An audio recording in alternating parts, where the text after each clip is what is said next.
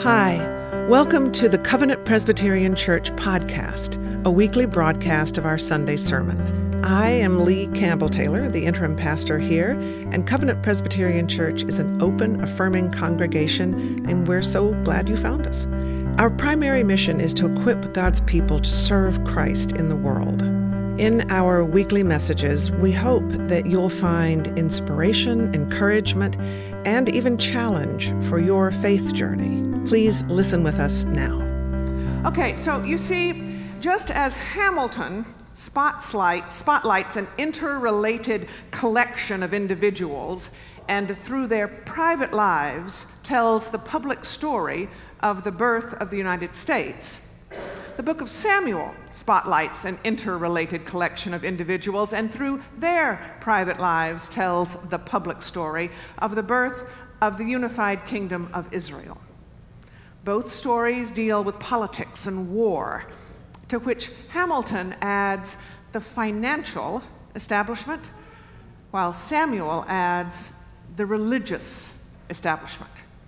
And so today we'll read the opening of Samuel as a story of what it is to be God's church. This is 1 Samuel chapter 1, beginning with the fourth verse. On the day when Elkanah sacri- sacrificed, he would give portions to his wife Peninnah and to all of her sons and daughters.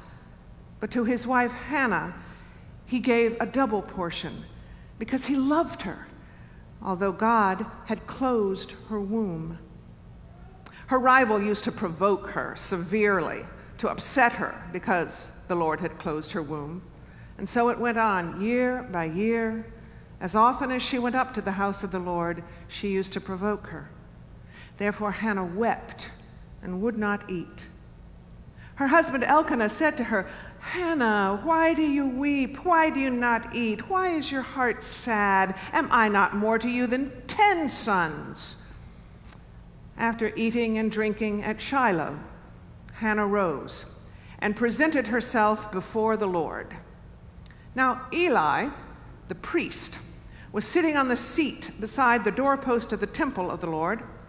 Hannah was deeply distressed and prayed to the Lord and wept bitterly. She made a vow, saying, O Lord of hosts, if only you will look on the misery of your servant and remember me and not forget your servant, but will give to your servant a son, then I will set him before you as a Nazarite until the day of his death. He shall not drink wine nor intoxicants, and no razor shall touch his head.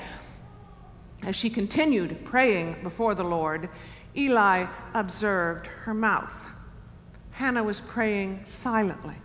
Only her lips moved, but her voice was not heard, and therefore Eli concluded that she was drunk. So Eli said to her, How long will you make a drunken spectacle of yourself? Put away your wine.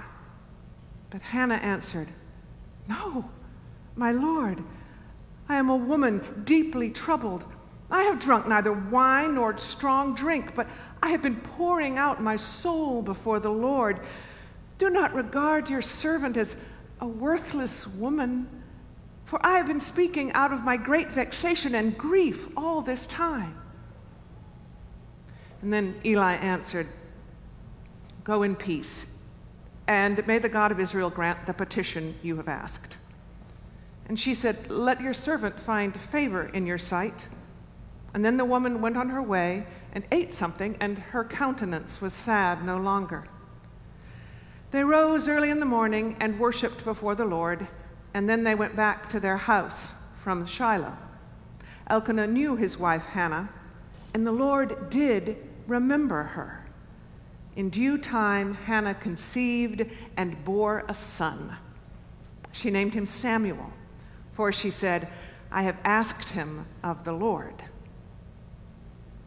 This too is the word of God for the people of God. Thanks be to God. As it opens, the book of Samuel defines Hannah by the fact that she is not a mother. She is that cursed creature of ancient society, the barren woman. Year by year, the text tells us, Hannah endures disappointment, bullying, frustration, grief, She weeps, she loses her appetite, she despairs. And then, bless her, she goes alone to the house of the Lord and lays it all out before God. And the priest, Eli, fails her. In her hour of need, the religious establishment fails Hannah spectacularly. Eli doesn't just ignore her, he assumes the worst of her. He accuses her, denounces her. He leaves her defensively insisting that she's not, quote, a worthless woman. It's exactly what you don't want the church to do. As the inimitable theologian Fred Craddock observed, the most painful wounds are from the cut of stained glass. Now, the temple at Shiloh would not have had the stained glass of this gorgeous sanctuary, but you get the idea. Church can do great damage. And that's had me thinking about our old friend Raoul, whom Clark and I met when we all worked with the Atlanta Shakespeare Company. As much as Raoul knew and loved Shakespeare, he knew and loved music just as much. And so, whenever our church choir was doing a major music piece in worship, I would invite Raoul to come to church. He always dodged the invitation until one time I said something like, Ah, come on. And he seethed at me, No! And then he walked away before turning back to me with an expression that I hoped never to see again. He continued, I hate the church. Seeing me standing there so awkwardly, he softened ever so slightly. And he said, Lee, perhaps the church has made you what you are, but I am what I am in spite of the church. And then he left.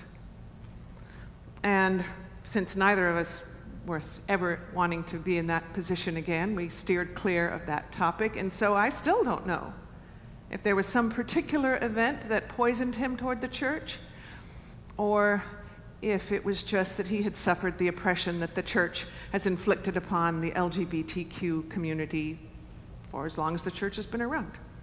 I don't know. But I do know that Raoul was right about me. In fact, as I mentally replayed that event over and over again, I realized, probably for the first time, how much the church was shaping me.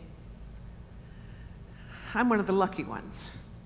The church the congregational life of the church is very much the tool that God has used to transform my path. The church has given me the language for the love and joy of my family. It's given me the language for the beauty and wonder I find in nature. The church has given me the rhythm of my weeks, gathering for worship with interesting people who share my need to come and be strengthened and inspired to go back out as the body of Christ in the world. And the church has given me the rhythm of my years the anticipation of Advent, the exhilaration of Christmas, the discovery of Epiphany, the cleansing of Lent, the awe of Easter, the holy hubbub of Pentecost, all the way to the majesty of Reign of Christ Sunday, which we will celebrate next week. And then we're back to Advent and we get to do it all over again.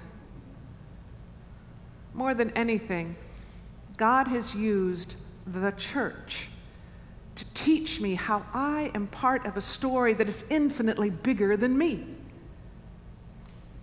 I pray that you are similarly church blessed. Not everyone is. I think of Hayun, who was in the first class I taught at Candler. Um, the course was entitled Oral Presentation of Scripture and Sermon. Somehow people signed up for it anyway.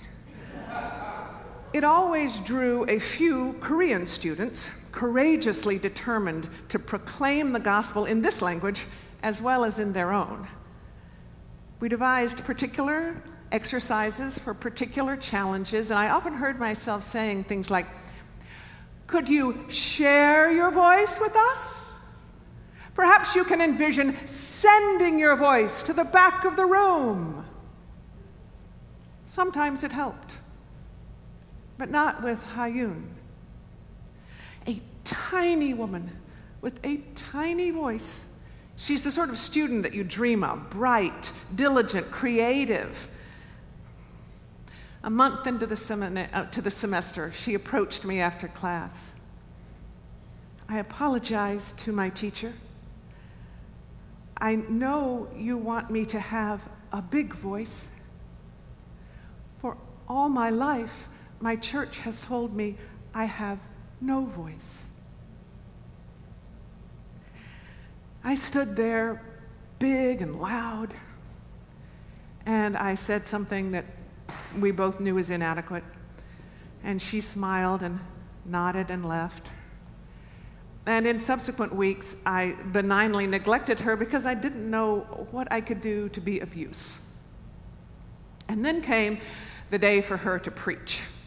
And I don't know what happened. but as she read from Paul's letter to the Philippians, rejoice in the Lord always. And again, I will say, rejoice. Her voice opened and bloomed and filled the space, and the entire class sat there just stupefied in the midst of this phenomenon. I had just enough sense to know that I had nothing to do with what was going on right there in the room. And Hayun knew it too. At the end of her sermon, she spoke into the stupefied silence that followed. She said, God has given me a new voice.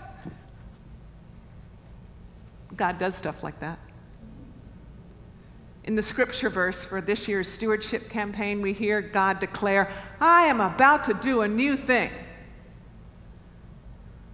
God can do that new thing through the religious establishment, the church, or in spite of it.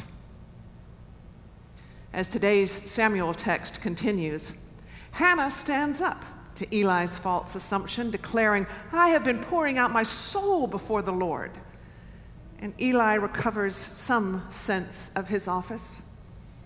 He offers a blessing that Hannah accepts, but the vocabulary makes it clear that when God grants Hannah a son, God is remembering Hannah, not responding to Eli's benediction on her behalf.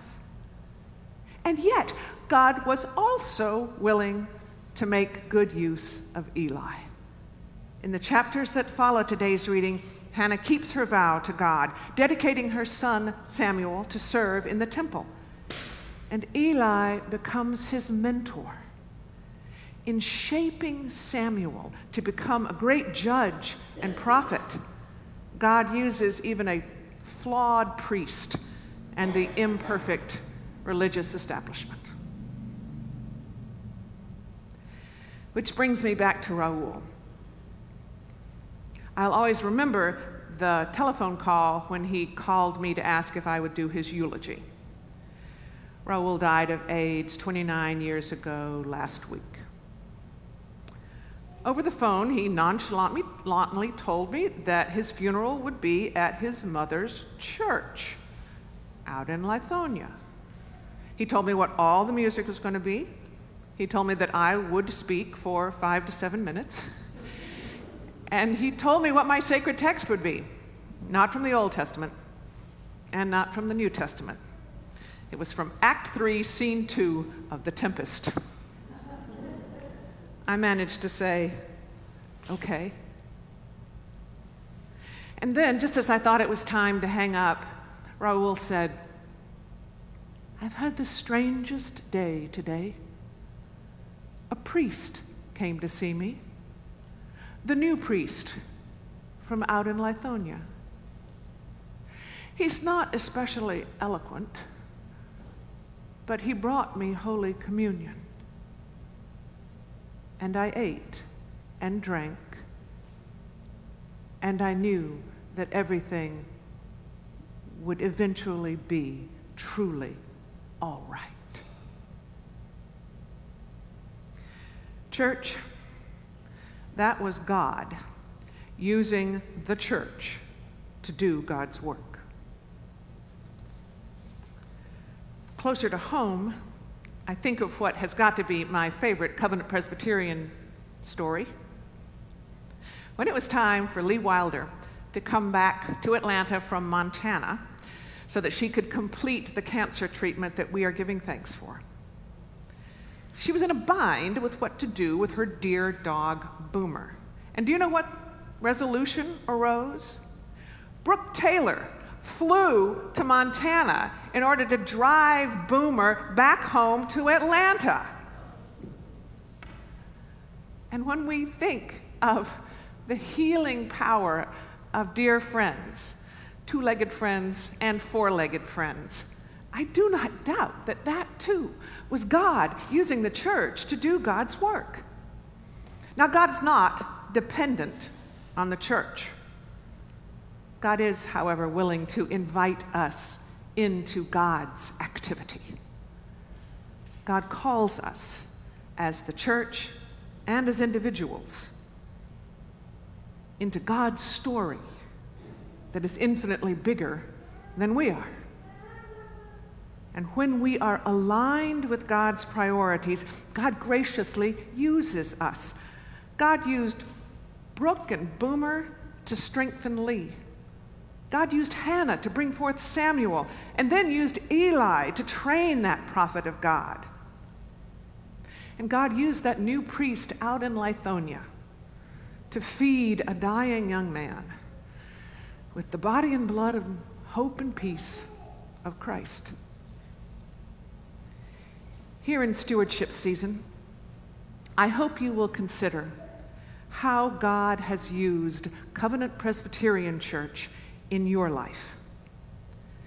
And knowing that our financial commitments let Covenant be ready for God to continue using us to do God's work in the whole world, I hope you'll consider how God uses Covenant Presbyterian Church in the lives of countless other people. And let me say that if you are among those whom the larger church has wounded with its stained glass cuts. Let me first offer an inadequate and yet heartfelt apology on behalf of the church. And let me say that my door is always open if ever you would like to come and talk. Church, let us do all that we can to ensure that covenant is always aligned with God's priorities, always ready to be graciously used as a tool of God's will, always active in God's great story that is infinitely bigger than all of us. A great story in which those who have been oppressed and silenced are heard and healed. And may we all work together with God for that glorious day when everything is truly all right. Amen. Thanks for listening to the Covenant Presbyterian Church podcast. I invite you to visit our website, covpresatl.org. That's C O V P R E S A T L.org. There you'll find current worship information, links to our live Sunday morning streaming service, and our full archive of recorded services. You'll also find out more about us and how to get in touch. I wish you well in these strange times. God is with us. Grace and peace to you.